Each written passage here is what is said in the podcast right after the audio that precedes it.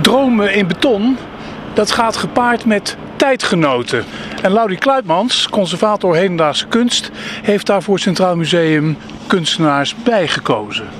Nou, we zijn begonnen met een aantal hedendaagse kunstenaars. Kunstenaars die nu werk maken. Namelijk Zachary Formwald, Amerikaanse kunstenaar. Die een werk maakt over Hoog Catharijnen. Munira Al-Sol, Libanese kunstenaar die maakt een werk over Kanaleneiland. En Jan van de Pavert die ook over Kanaleneiland een nieuw werk maakt. Maar dan is er ook werk te zien van tijdgenoten, quasi, van Kanaleneiland, Karel Appel en Constant. We zijn ook terug de tijd ingegaan en gekeken naar die eerste periode na de Tweede Wereldoorlog. Waarin aan de ene kant het trauma is van de Tweede Wereldoorlog. En aan de andere kant ook een uh, langzaam groeiend enthousiasme weer voor de toekomst. En zeg maar op een positieve manier vooruit denken en geloven in de toekomst. En zowel uh, Karel Appel als Constant zijn daar getuigen van met hun werk. Dus Appel de vitaliteit en Constant toch meer het ontwerpen? Het ontwerp inderdaad en ook het, het doordenken van zo'n toekomstmodel. Want hoe gaan we die toekomst dan vormgeven? En welke plek krijgt de mens in die toekomst, in dat toekomstige grootstedelijke model? En hij noemt dat Nieuw Babylon. We staan op de meest actueel verwezenlijkte vorm van toekomst in Utrecht. Zicht op het stadskantoor, het geboogde dak van het Centraal Station, de perrons beneden, de Moreelse brug. De Moreelse brug die eigenlijk een soort van sci-fi slingerpad over de perrons is inderdaad. De perrons van, uh, van Hoog het station. En ik vind het een hele tekenende plek. Want eigenlijk kun je vanaf hier heel goed zien hoe Hoog zowel het winkelcentrum als het station, als een soort van UFO geland is in de stad. En dat is eigenlijk al een van de eerste opmerkingen die geplaatst werden over die ontwerpen van Hoog Die UFO die daar in die stad landt. Zachary kwam op een heel speciale bijzonderheid van die Moreelse brug. Juist, en dat is denk ik ook het bijzondere aan de blik die de kunstenaar kan geven op de ontwikkelingen, zowel bij Kanaleneiland en Hoog En Zachary zegt: waarom heeft die Moreelse brug geen toegang tot het perron? Dat zou toch heel logisch zijn. En wat hij zegt is, en ik denk dat daar de meningen niet onverdeeld over zijn, dat Hoogkaterijnen en het winkelcentrum uiteraard gewoon controle willen hebben over de stroom van de bezoekers en de reizigers. De compacte massa, zoals Zachary dat heel mooi noemt. Ik ga naar zijn film kijken. Ja. Come, let's travel into the future. Will we see? And now we have arrived in this wonder world of 1960. The World's Fair exhibit, modeled with such artistry and skill that we must continually remind ourselves the world we are now seeing is a vision, an artistic conception which may undergo many changes as it develops into the great realities of tomorrow. Sunshine, trees, hills and valleys, flowers and flowing streams. This world of tomorrow is a world. Eventually, we reach a highway, the central feature of this vision of the future, which was, after all, an elaborate advertisement for the car manufacturer General Motors. De Amerikaan Zachary Formwald had al zijn ervaringen als videomaker over de relatie tussen economie, business en gebouwen toen hij gevraagd werd door Bart Rutte. Hij was vooral geïnteresseerd in de verschillende modellen en hoe zo'n groot centrum functioneert in de maatschappij en invloed heeft op de maatschappij. The, of course, and it's in the title and everything, um, that the model is a kind of central, at least organizing device of the whole film.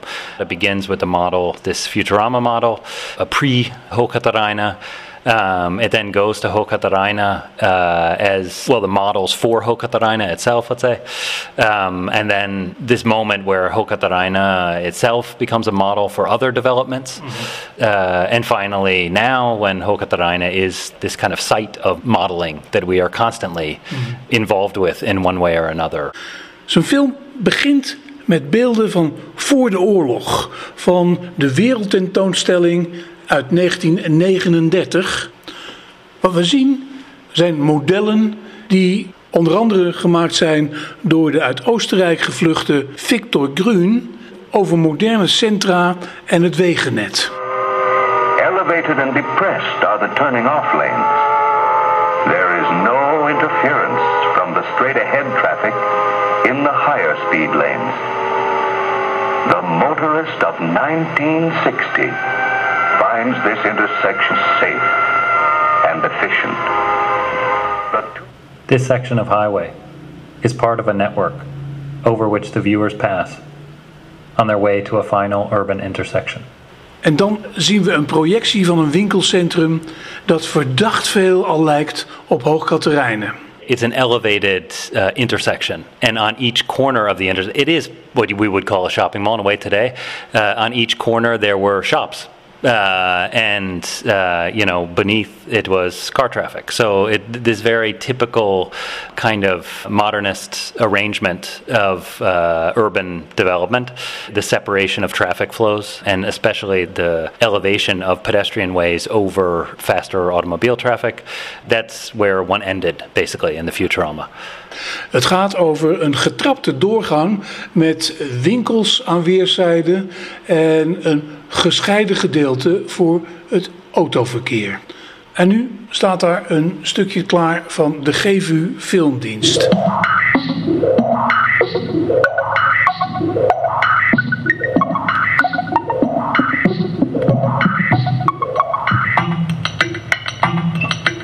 Dit mechanische brein zal eerlang alle verkeerslichten in de steeds voller wordende stad regelen.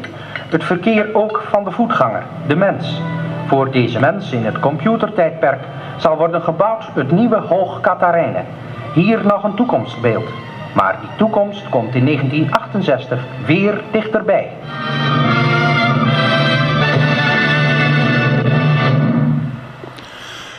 Jan van der Pavert werkt in een oude school aan de Nesserdijk, pal aan de Maas in Rotterdam. Zicht op de Brienoordbrug, omringd door groen. En Bart Rutte kende zijn werk, zijn monumentale groepsportretten van mensen. Kanaleiland. Zei jou dat wat, Jan van der Pavert? Um, ik kom uit de buurt van Utrecht, dus ik kende het van vroeger een beetje. Ik heb er zelfs, maar ja, dat was maar voor twee weken, maar goed, ik heb er gewoond. Dus ik kende het wel, ja. Jij werkt in de trant van muralisten, hè? makers van grote muurschilderingen. Ja, dat klopt. Uh, die muralisten, dat waren mensen die monumentale kunst maken, noemen ze dat. Monumentale kunst, dat wil zeggen zoiets als kunst voor, voor iedereen of voor de gemeenschap of voor, voor openbare gebouwen en zo. En dat waren schilders. Metrobuizen, metrostations. Ja, dat soort dingen. Allerlei soorten gebouwen. En uh, ik ben daar wel een beetje door beïnvloed, ook door andere dingen hoor. Maar mijn werk heeft daar inderdaad mee te maken, ja. Jij wilde dus echt iets doen, gewoon ook met mensen. Uh, ja, dat Naar de maatschappij geschilderd. Ja, dat klopt. Uh, al een hele tijd geleden dacht ik van kunst houdt zich bezig met allerlei dingen. De kunst die ik zag in de praktijk, kunst van toen, hè, van, van dat moment. Maar niet eigenlijk met een algemeen maatschappijbeeld, zeg maar. Niet kritisch en ook niet positief of wat dan ook. Het was eigenlijk heel weinig te zien. Er was wel figuratieve kunst, veel kunst waar mensen in worden afgebeeld. Maar dat was dan meestal, laten we zeggen, een heel persoonlijk ding van de kunstenaar of zo. Rare figuren, weet ik veel wat de kunstenaar verzon van alles. Maar niet zoiets als uh, het leven, het strand, de markt, de buurt, noem maar op. Dat niet. En toen dacht ik, nou ja, we zouden erover kunnen nadenken. Stel je voor dat je dat wel wil doen, hoe doe je dat? En dat werd toen een beetje mijn onderwerp. Dan een opdracht voor dromen in beton. Je schildert vervolgens niet een groepsbeeld van de oorspronkelijke bewoning. Die pioniers uit de jaren, late jaren 50, begin jaren 60. Nee, die komen er denk ik eigenlijk niet voor. Het zijn allemaal nieuwkomers, zo heet het werk ook. Niet allemaal trouwens, er zijn mensen van vroeger afgebeeld in dit schilderij. Als je er naar kijkt, linksonder zijn een aantal mensen in zwart-wit. Maar er zijn ook nieuwkomers, dat zijn namelijk Marokkanen die protesteerden in Utrecht in de 70 jaar. Dat is een beetje een historisch beeld. Maar goed, het zijn nieuwkomers. Ook de Nederlanders die erin zijn afgebeeld zijn mensen die nu in de buurt werken, maar die eigenlijk van buiten komen. En uh, het zijn mensen uit allerlei landen die hier zijn afgebeeld. Heel dominant, ze trekt meteen je blik naar haar toe. Is die vrouw daar met die licht roze hoofddoek, haar handen gevouwen over haar knieën, midden op het doek, als een soort moeder van alles.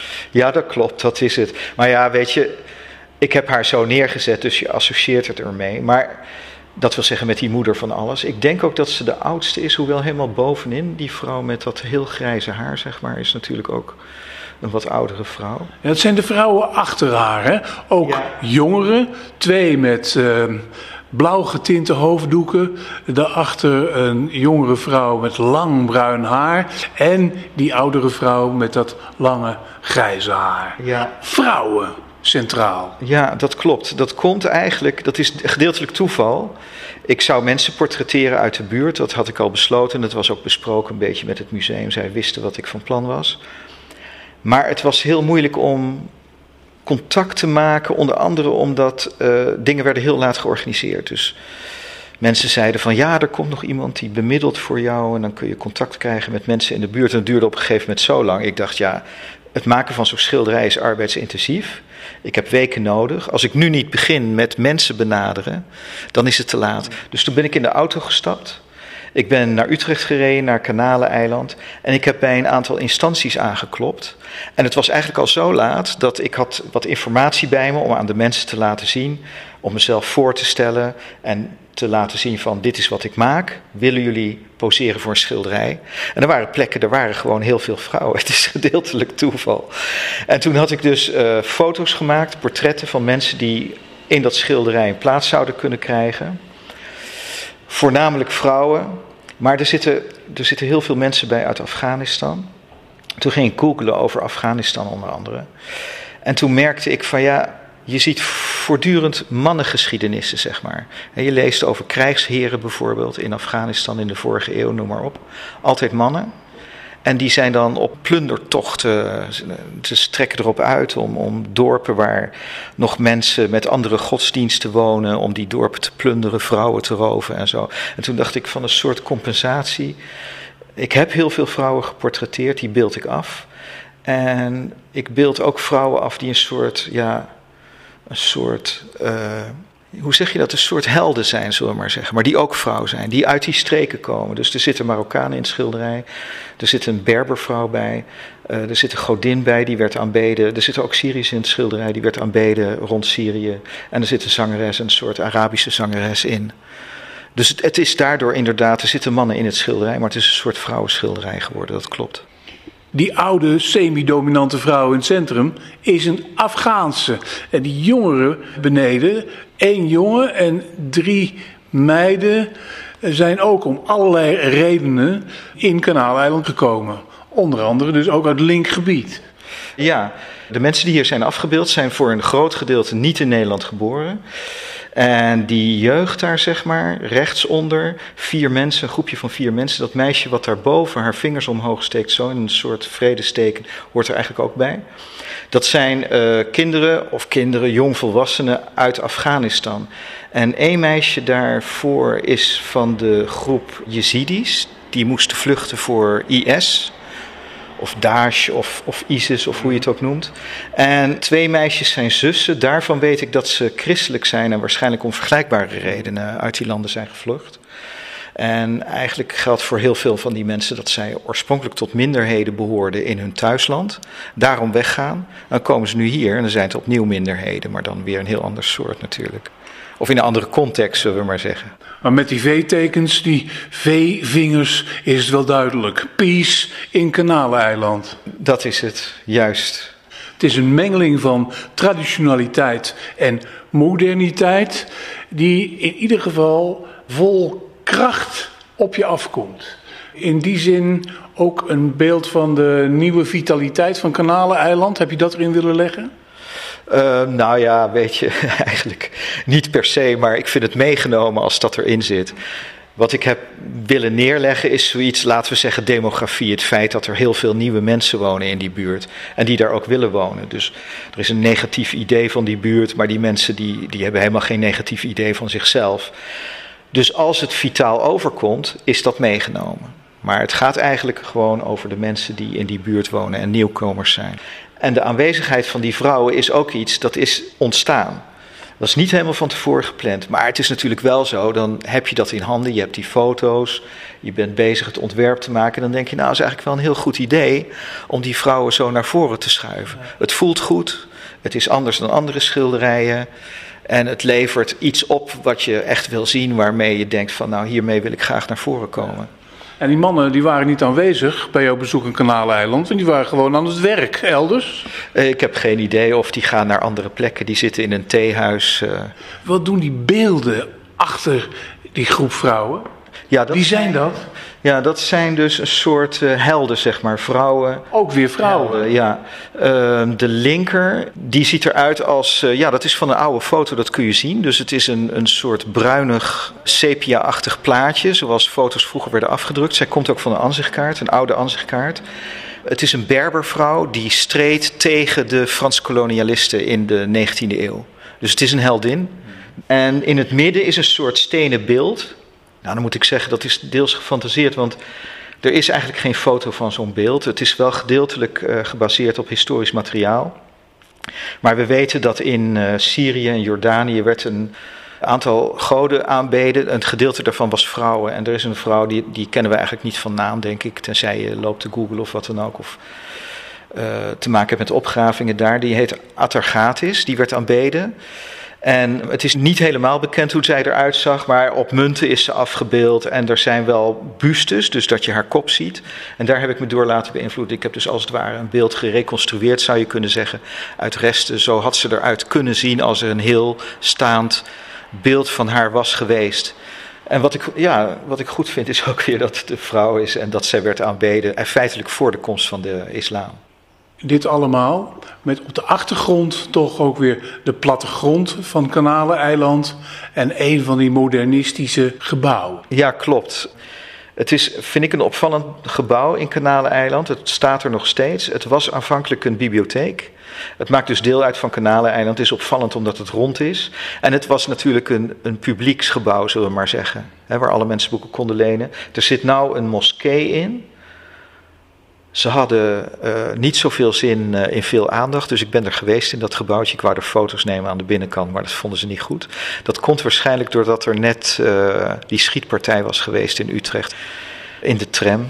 En ik denk dat ze geen zin hadden in pottenkijkers die islamieten kwamen bekijken, zeg maar. Terug op die Moreelse brug met Laurie Kluitmans, conservator hedendaagse kunst. Wat hebben jullie gevraagd aan Monira El Sol? Nou, Monira Al-Sol die heeft een eh, hele tijd geleden een hele mooie reeks tekeningen gemaakt onder de titel I strongly believe in our right to be frivolous. En dat zijn eh, tekeningen die zij maakt. Vertaal dat eens even. Ik ehm, geloof zeer sterk in het recht om frivol te zijn, frivol te leven. En zij verbindt dat aan het leven van migranten en vluchtelingen. Want, zegt zij, wij categoriseren hun altijd als de vluchteling, de migrant. En daardoor vergeten we eigenlijk dat het ook gewoon gaat over een individu, een mens wat een heel eigen verhaal meebrengt. En bovendien een mens dat niet alleen trauma kent, maar ook liefde en geluk en frivoliteit. Dus dat mag ook over de kleine dingen van het leven gaan. Nou, die serie maakte zo'n indruk op ons, op uh, Bart Rutte, de directeur en mij, dat we Monira als Sol hebben uitgenodigd om in Kanaleiland ook dit werk eigenlijk voor te zetten. En daar op een gelijke manier onderzoek te gaan doen, mensen te ontmoeten en de buurt te leren kennen in de voor haar zo kenmerkende manier van tekenen en schetsen. Dat moet dan duidelijk onderscheidend zijn van die grote monumentale verbeelding van Jan van der Pavert. Juist. Ik denk dat je Jan van der Pavert zijn werk kunt scharen onder een soort van hedendaagse historisch schilderkunst. En hij schildert bijna als een, als een hedendaagse Diego Rivera een enorm doek van 3 bij 3 meter. En Monira Al-Sol doet eigenlijk iets heel tegenovergesteld. Namelijk, zij maakt hele snelle schetsen op simpel kladpapier. Dus minder monumentaal in dat opzicht dan het werk van Jan van der Pavert. Bijna frivol. Bijna frivol, inderdaad. Juist. Maar daardoor heeft het ook iets heel directs en iets heel intiems. Dus door die schets kan zij ook iets anders vatten van de mensen die zij ontmoet op Kanaleiland. Wat voor mensen zijn het allemaal? Monire die is in eerste instantie begonnen bij het Huis van Vrede op Kanaleiland. Ook een plek, een kerk eigenlijk, die nou ja, mensen van over de hele wereld, migranten en vluchtelingen, opvangt. En daar is ze in gesprek gegaan en dat is eigenlijk de basis van haar serie portretten die ze maakt en de anekdotes die ze opschrijft. En daarnaast is ze door de buurt getrokken en maakt ze ook sfeerschetsen van de buurt zelf. Dus bijvoorbeeld die beroemde Marshallaan met al die uh, teksten welkom in alle verschillende talen. Dat is iets wat bijvoorbeeld terugkeert in haar sfeerschets. Niet alleen frivol, maar ook krachtig. Beeld van moed misschien? Ja, moed. Hoe beschrijft het zelf?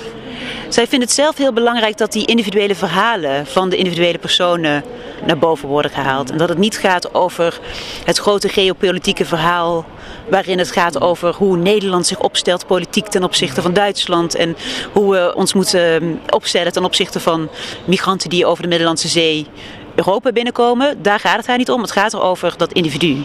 Wat hebben zij meegemaakt? Uh, hoe zien zij het leven hier voor zich in Utrecht? Kunnen ze hier een nieuw leven opbouwen? Die individuen krijgen gewoon een gezicht. Juist, juist. Ja. Ze zijn individu, zichzelf, eigen.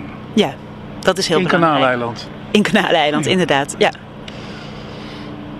Goed om te beseffen hier boven op de Moreelse brug, met blik op die sporen, dat er nog steeds dat soort individuen kunnen binnenrijden in Utrecht en mogelijk ook een plek krijgen in Kanaaleiland.